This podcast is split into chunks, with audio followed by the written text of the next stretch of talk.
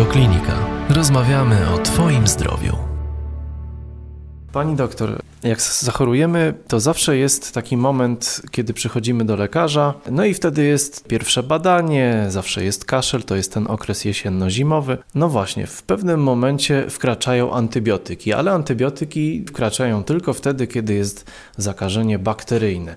Jak to lekarz ocenia i jak my sami możemy już mając infekcję, źle się czując, ocenić, że to jest zakażenie bakteryjne? Normalnemu człowiekowi to jest to trudno ocenić, dlatego że no, nie ma jak gdyby przygotowania. Zasadą jest taka, że w tej chwili większość schorzeń górnych dróg oddechowych jest spowodowana y, etiologią wirusową, a nie bakteryjną. Kiedy jest kaszel, który może być trochę ropno podbarwiony, ale niekoniecznie y, zielony bądź żółty, katar, y, niewielka temperatura 37,5 do 38,5, ogólnie złe samopoczucie, bóle mięśni, to wskazuje na to, że to jest etiologia wirusowa. Jeżeli ta temperatura się podnosi, jeżeli wykrztuszanie zmienia charakter na odkrztuszanie ropnej wydzieliny, taka sama ropna wydzielina e, znajduje się w nosie, przedłuża się ta infekcja powyżej 5 dni i gorączka się utrzymuje, no to znaczy, że do etiologii wirusowej doplątała się bakteria. Natomiast no, samemu jest to ciężko e, zdiagnozować, dlatego że tak naprawdę najważniejsze jest badanie fizykalne, żeby zobaczyć, co się dzieje w gardle, jak wyglądają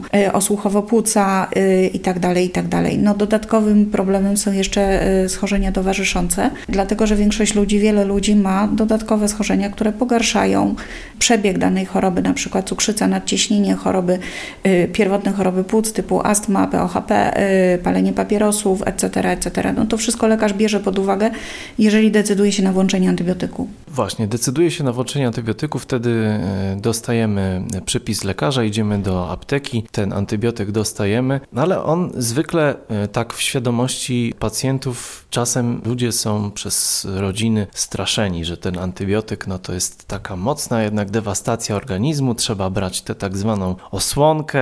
No właśnie, czy powinniśmy się bać antybiotyku, czy nie? Znaczy, antybiotyk, tak jak, jak większość rzeczy, ma swoje dobre i złe strony.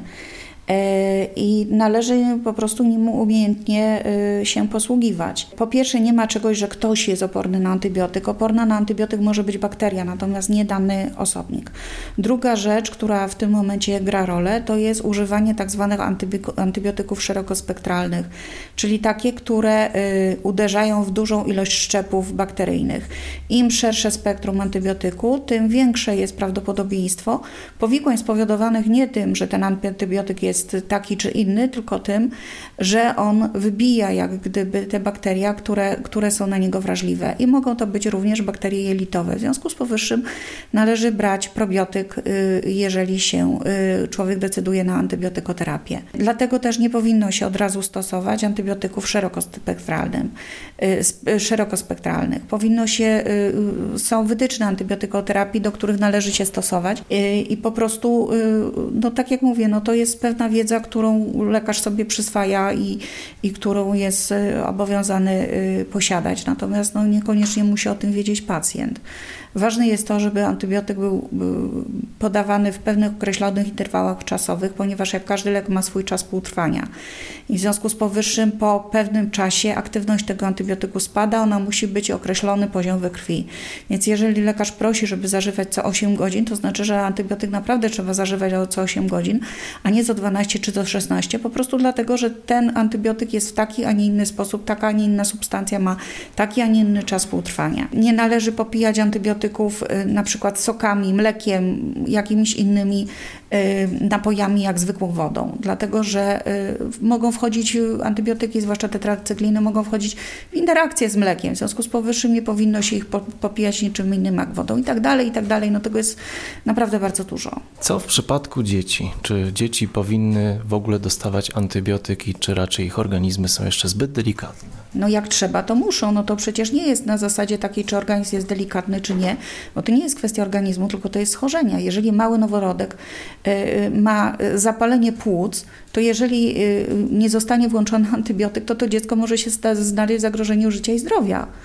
To decyduje stan chorego, a nie decyduje to, czy to dziecko ma 2 miesiące, 10 lat czy 60. To wszystko zależy od tego, co się z tym człowiekiem dzieje. Jeżeli y, dziecko, niemowlę ma tylko katar, to można dać nawilżanie, krople do nosa i, i, jakieś inne rzeczy. Natomiast jeżeli się okaże, że to jest zakażenie bakteryjne, i, y, y, no to trzeba leczyć. No nie ma takiej opcji.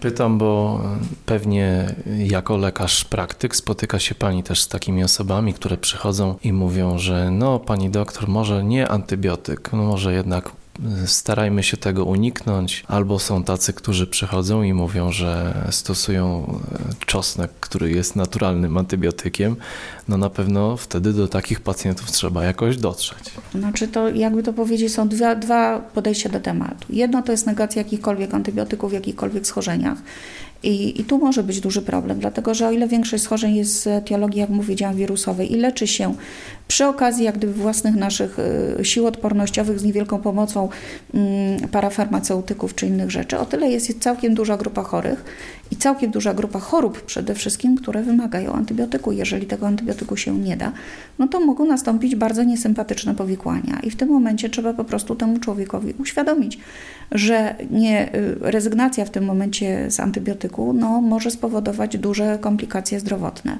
Oczywiście jest to wola pacjenta, dlatego że ja mogę wytłumaczyć, mogę mu powiedzieć o wskazaniach, przeciwwskazaniach i różnych rzeczach, natomiast tak naprawdę, czy on weźmie ten, ten antybiotyk, czy nie, to już jest jego dobra wola.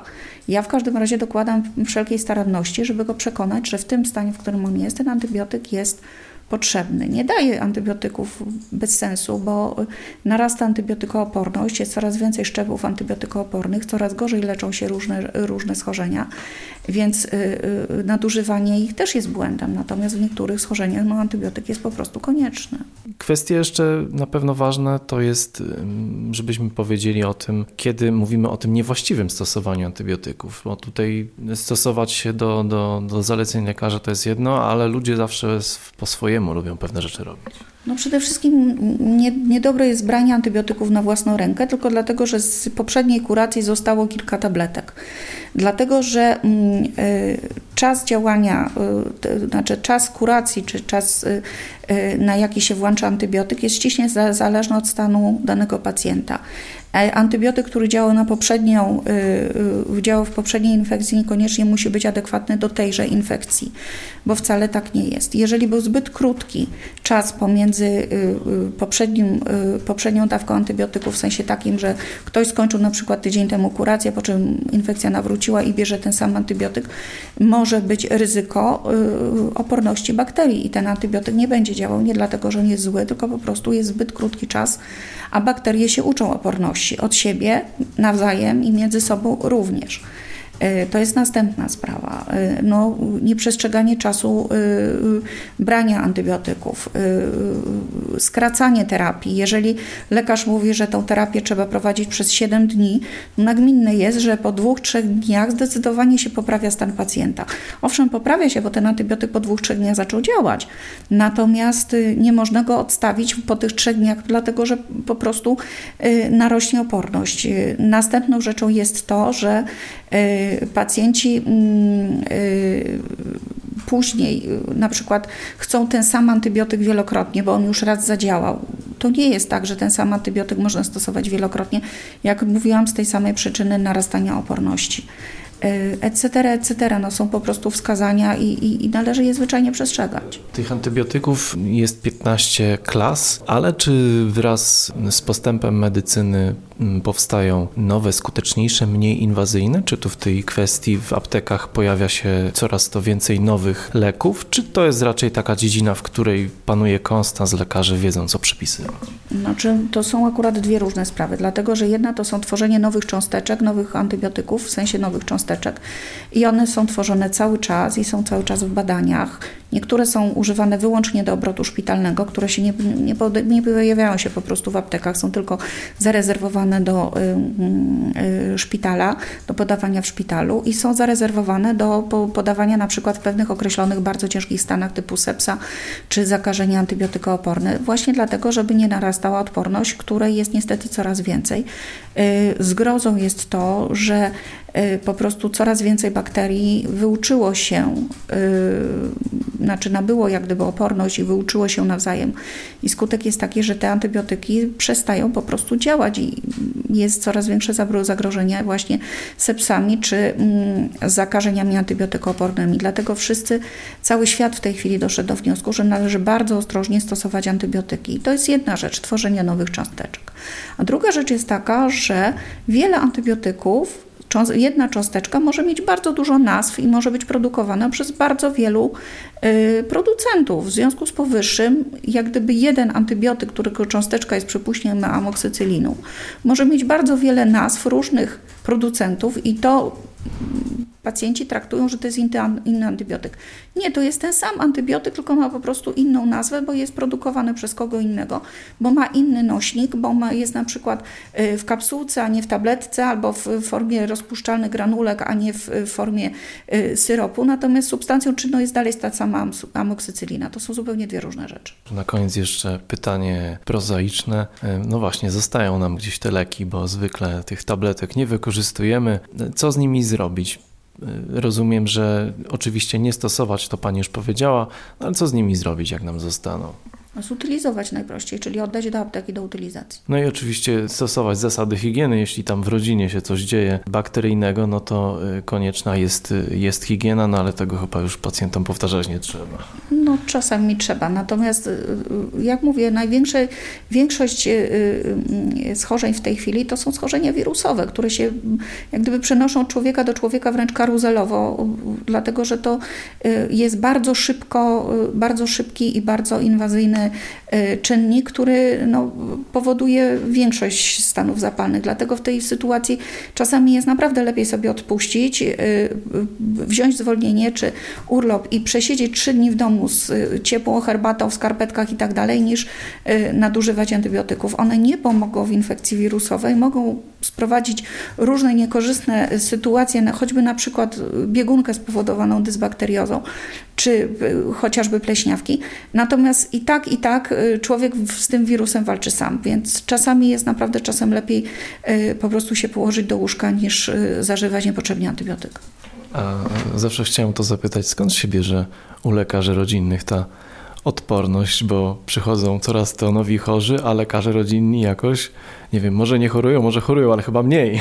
Znaczy, proszę pana, ja nie wiem. Ja po pierwsze to się y, y, szczepię, regularnie co roku się szczepię na grypę i zalecam to wszystko, tą szczepionkę wszystkim moim pacjentom, zwłaszcza tym, którzy mają różnego rodzaju obciążenia. A druga rzecz, być może jest tak, y, ponieważ nasz układ immunologiczny trenuje i trenuje w sposób ciągły i cały czas, między innymi właśnie y, broniąc się przed infekcjami wirusowymi.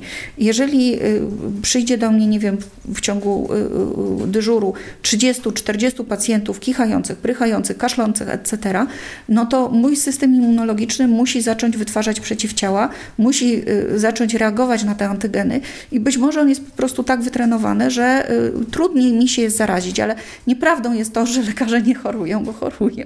Dziękuję bardzo. Więcej audycji na stronie radioklinika.pl